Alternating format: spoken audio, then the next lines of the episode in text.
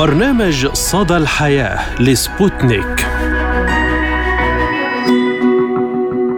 مرحبا بكم مستمعينا الكرام في حلقة جديدة من برنامج صدى الحياة أقدمه لكم اليوم أنا عماد الطفيلي.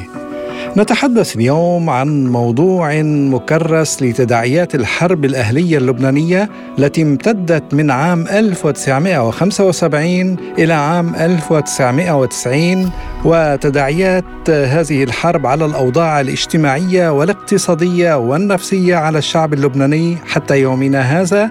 لكن كما يقول أغلبية اللبنانيين تنذكر ما تنعاد.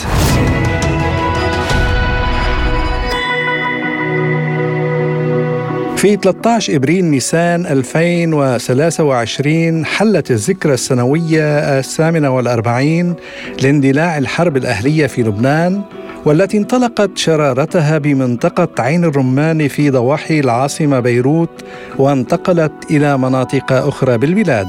وقدر عدد ضحايا الحرب ب 150 ألف قتيل و300 ألف جريح ومعوق و17 ألف مفقود فضلا عن هجرة أكثر من مليون شخص وخسائر مادية فاقت المئة مليار دولار. وبعد نحو 15 عاما من اندلاعها توقفت الحرب عقب توافق النواب اللبنانيين في مدينة الطائف غربي السعودية على اتفاق عرف باتفاق الطائف. وكرس اتفاق الطائف معادلة اقتسام السلطة على أساس المحاصصة الطائفية فتوزعت المناصب الرئيسية بين المكونات الأساسية الثلاثة المسيحيين والسنة والشيعة. لكن بين الثالث عشر من نيسان 1975 والثالث عشر من نيسان 2023 مرت أعوام كثيرة. لكن هل يمكن القول إن اللبنانيين ومن يحكمهم قد استخلصوا الدروس والعبر من هذه الحرب الملعونة المشؤومة التي لم تجلب لهم ولوطنهم سوى الخراب والدمار؟ فقتلت البشر ودمرت الحجر وخلخلت أركان الاقتصاد وهل ما تزال أسباب هذه الحرب موجودة إلى يومنا هذا؟ وما العمل لمنع حدوث أي حرب أهلية جديدة؟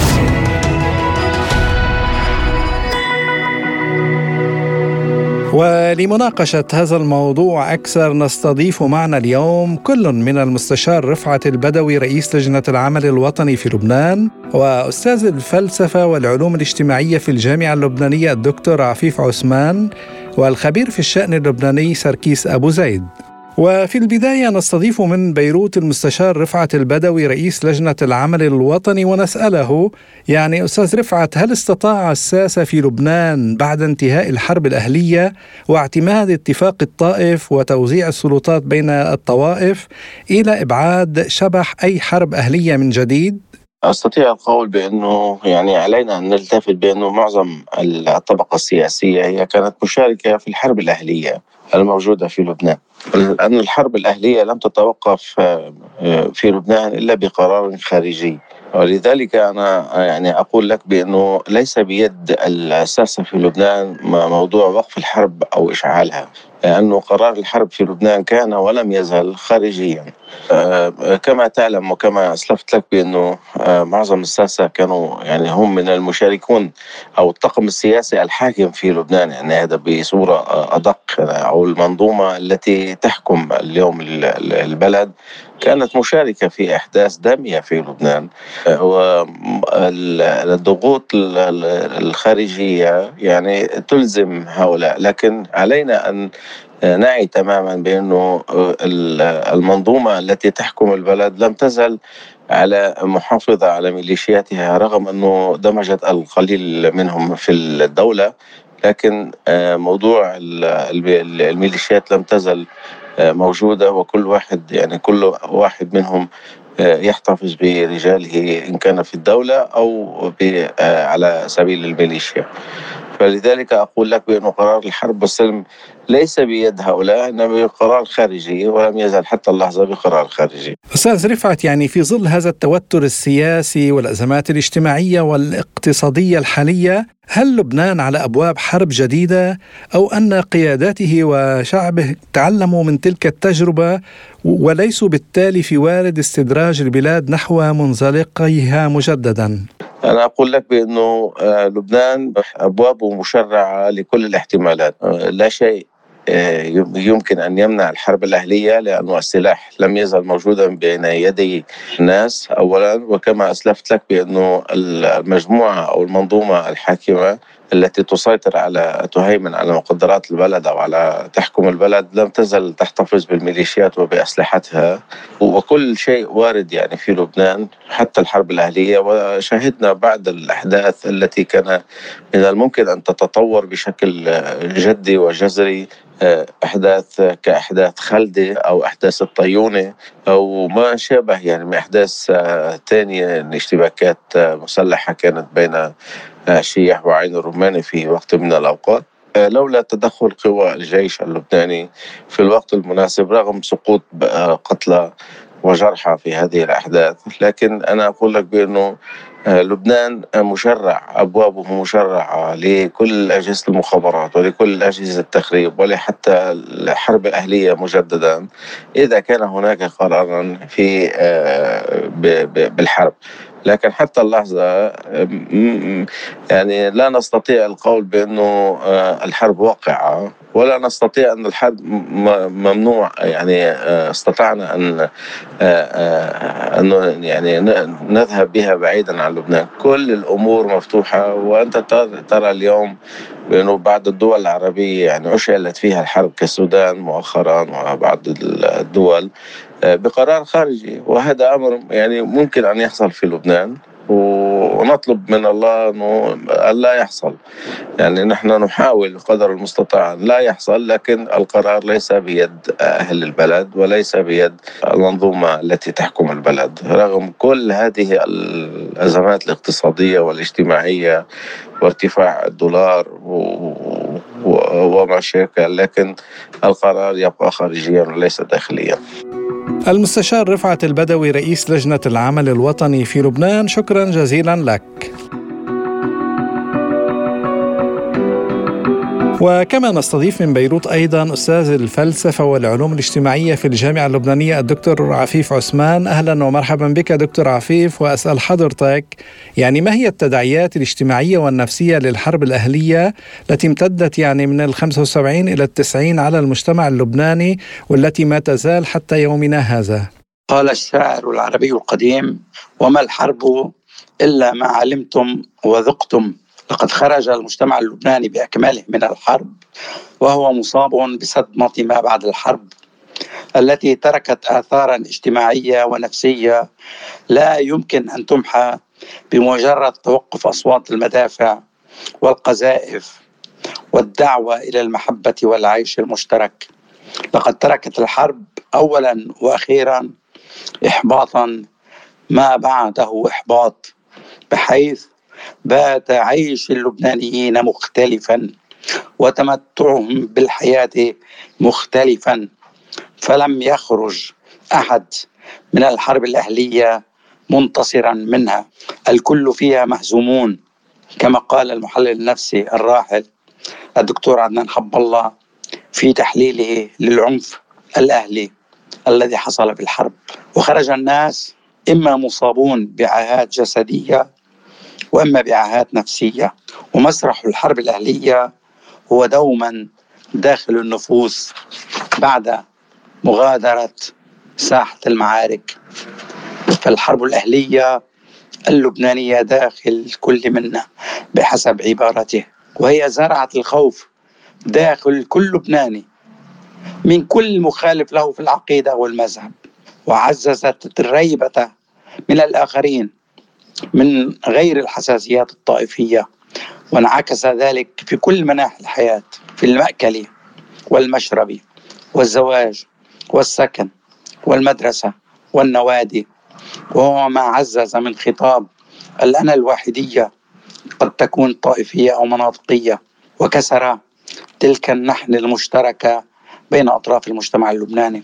والإلفة التي كانت قبل الحرب الأهلية غادرت من دون رجعة وحمل جيل ما بعد الحرب وزرها فالآباء أكلوا الحصرم والأبناء هم من يدرسون الحرب ومآسيها وما نتجت عنه من آلاف القتلى وآلاف المصابين والمفقودين برأيك دكتور عفيف هل استخلص اللبنانيون العبر والدروس من نتائج هذه الحرب؟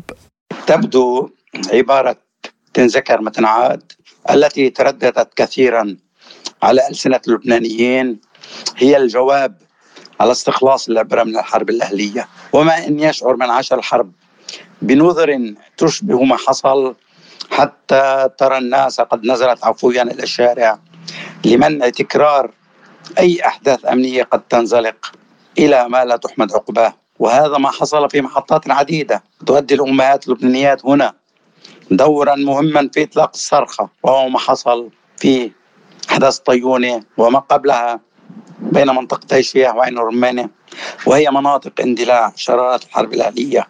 فالمجتمع الأهلي بات محصنا من أي خطط جهنمية لجر البلاد إلى اقتتال الإخوة بين بعضهم البعض رغم لغة التحريض الطائفية التي تخدم مدة زمنية قصيرة وسرعان ما يزول مفعولها ورغم الانقسام الحاصل فإن النخب كل النخب تسعى دوما إلى إيجاد أرضية لقاء, لقاء مشترك بين من فرقتهم متاريس الحرب وثمة جهد واضح يبذله المجتمع المدني لإبقاء خطوط التواصل مفتوحة بين المناطق التي شهدت أحداثا عنفية إذ السلام الأهلي مكسب كبير يجهد اللبنانيين جميعا للحفاظ عليه بما امتلكوا من أدوات ولو كانت متواضعة رغم أن الإعلام في لبنان هو إعلام حزبي وحربي يستفيد دوما من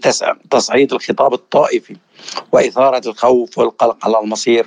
وأهم عبرة هي أن العنف والقتال لا يؤدي إلا إلى الخراب ولا بديل عن حوار اللبنانيين بين بعضهم البعض وبحثهم عن تسويات وتعدد الطوائف يجعل من المستحيل أن يتغلب طرف على آخر ويبقى الشعار القديم لا غالب ولا مغلوب صالحا للتداول. وأي خلاف يبقى حله منوطا بالأطر الدستورية والقانونية.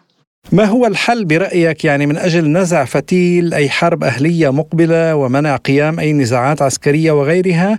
ومن هي الجهة التي يجب أن تقوم بدور المنور والموجه لذلك؟ ليس هناك من حل سحري لإيقاف النزاعات ولا وصفة سحرية.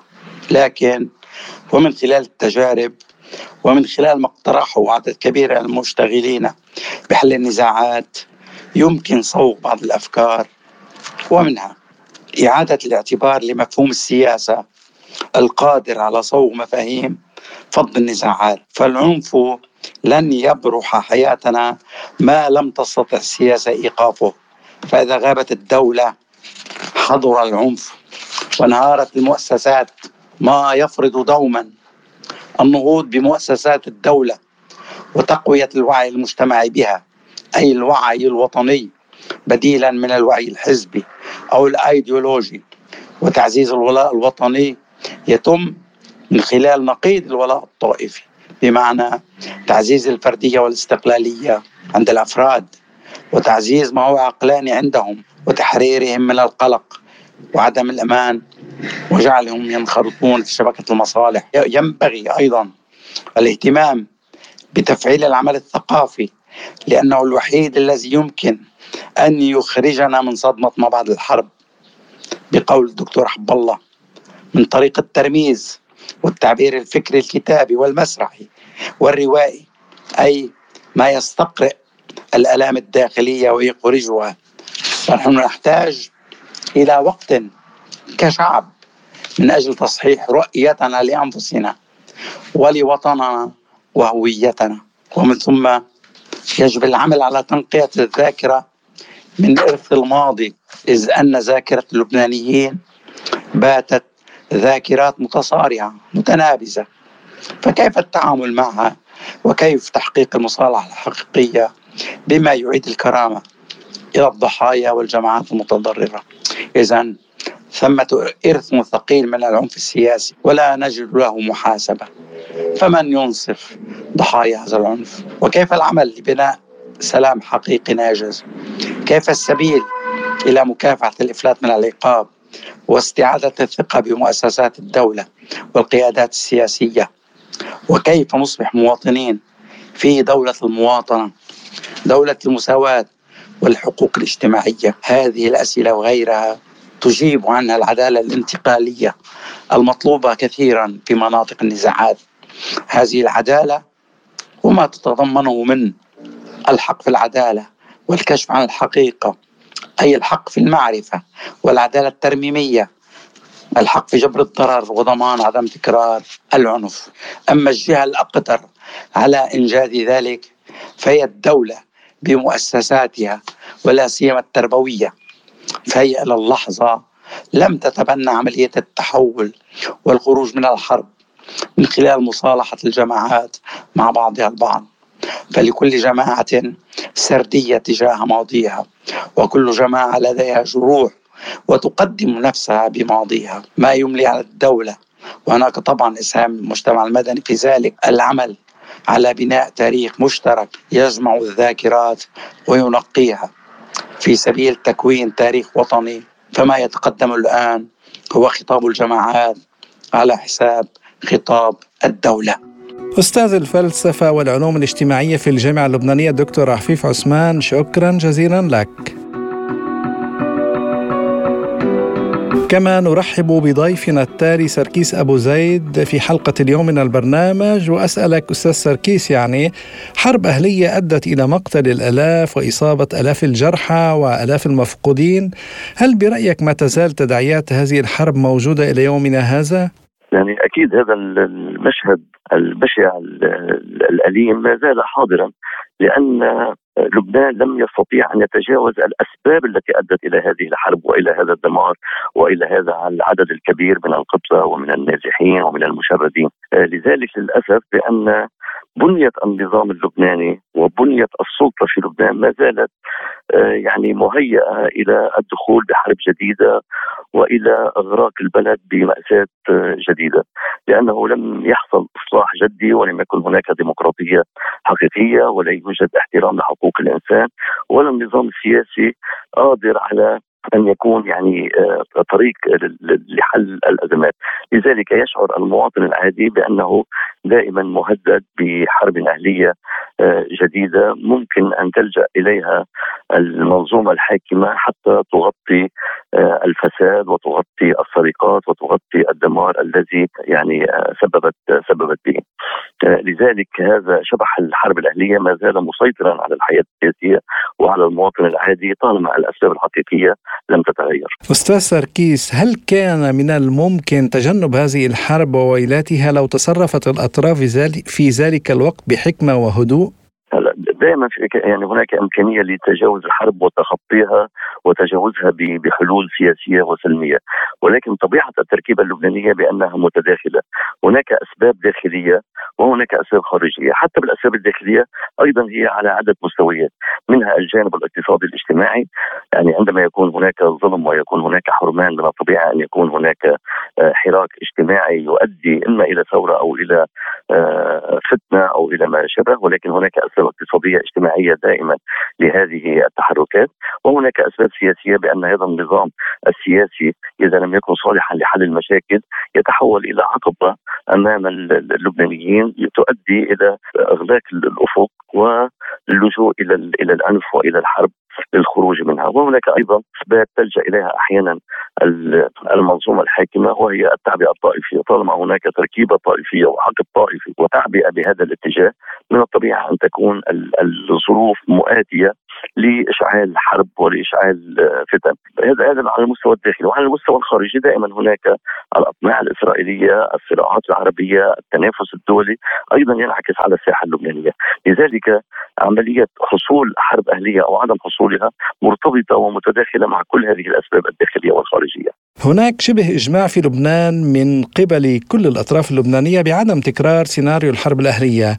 هل برأيك استخلص اللبنانيون العبر والدروس من هذه الحرب المشؤومة؟ يعني دعني أقول بأن هذا الإجماع هو إجماع لفظي آه، من الطبيعي أن يقول يعني السياسيين أو أو الناس العاديين أن يصرحوا ويعلنوا بان بأنهم لا يريدون الحرب لأن عمليا لا أحد يريد الحرب ولكن يذهبون إليها بالأسباب التي تكون موجودة وبالحالة وبالبيئة الموجودة التي آه، لم يغيروها ولم يبدلوها ولم يعني يعملوا على على تبديلها، لذلك آه، لفظيا هناك إجماع بأن الحرب غير مرغوب فيها، ولكن أنا برأيي هناك آه، قوى تسعى إلى الحرب وتريد وسوف تلجأ إلى الحرب لأن الفتنة الطائفية تنقذها من ال من ال من ال الاتهامات الموجهه لها بالفساد، يعني هناك منظومة متكاملة متهمة بالفساد وهناك قضاة وهناك محاولة لتوقيف أو لاعتقال آه، بعض الأشخاص أو محاكمتهم أو ما شابه،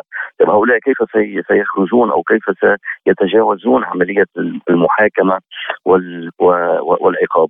آه، من الطبيعي أن يلجأوا إلى إلى الحرب حتى تصل الأمور إلى إلى خواتمها ثم يتصالحون ويعلنوا بأنه لا غالب ولا مغلوب ويعلنون بأن تجاوز هذه الحرب ونسيان الماضي وفتح صفحة جديدة وخلق تسويه جديدة، اذا ستكون الحرب هي شكل من أشكال الإنقاذ لهذه الفئة المتورطة آه، بالفساد وبسرقه أموال الناس وبترتيب كل هذه الأمور.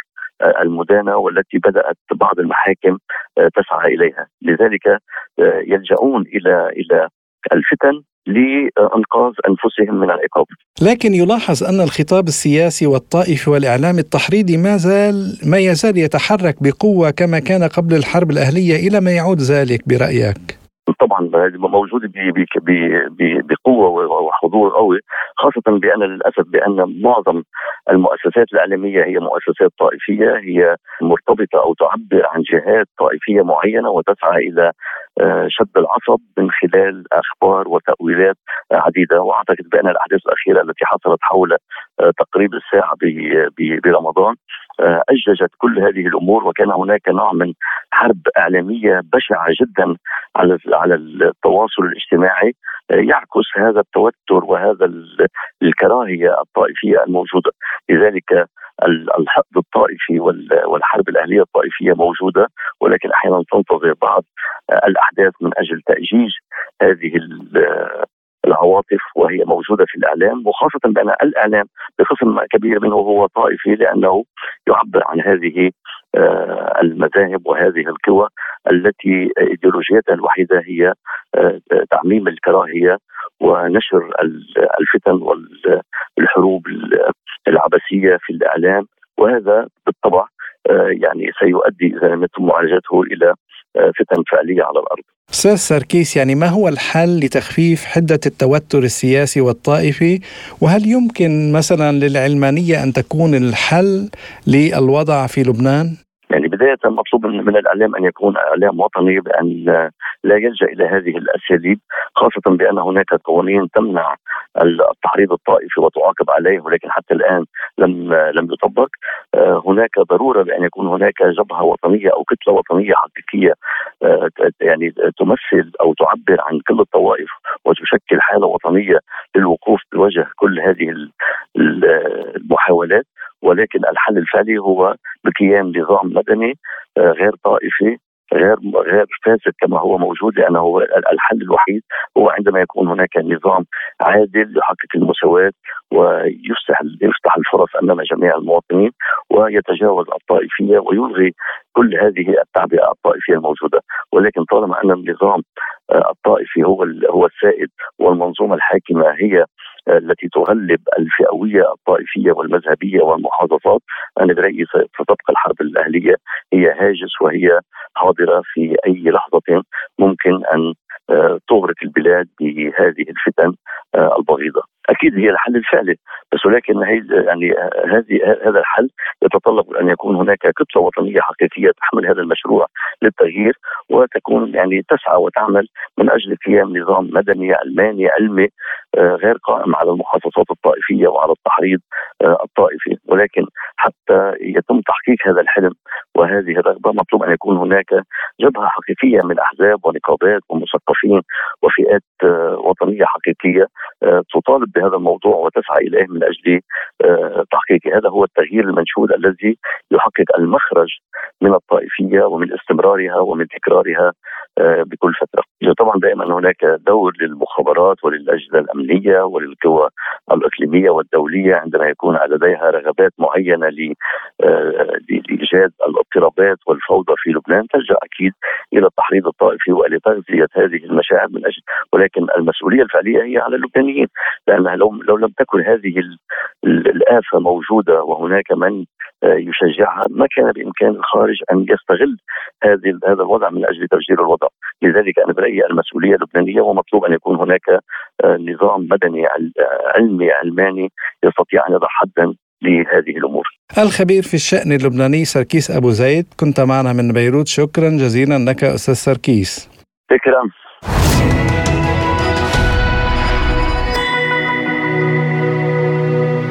ونواصل مستمعينا الكرام معكم حلقة اليوم من البرنامج بخبر عن لبنان لكن يختلف عن أسلوب ومضمون موضوعنا الرئيسي عن الحرب الأهلية التي مرت على لبنان هذه الحرب الهمجية العبثية اللعينة. أه نتحدث عن خبر حضاري فني عن السيدة فيروز سفيرة لبنان للعالم وهي أرزة شامخة من أرز لبنان ورمز لوحدته في الانقسامات والحروب. يعني على مدى عقود شكلت أغاني فيروز جسرا بين اللبنانيين وخلال الحرب الأهلية رفضت الغناء في لبنان لتجنب أن تحسب على منطقة دون أخرى. بينما بلدها ساحه صراع بين قوى طائفية مدعومة من قوى خارجية. لكنها أقامت حفلات في الخارج مثيرة الحنين والتأثر في نفوس اللبنانيين الفرين إلى عواصم العالم مع أغاني مثل بحبك يا لبنان وردني إلى بلادي ولبيروت وغيرها.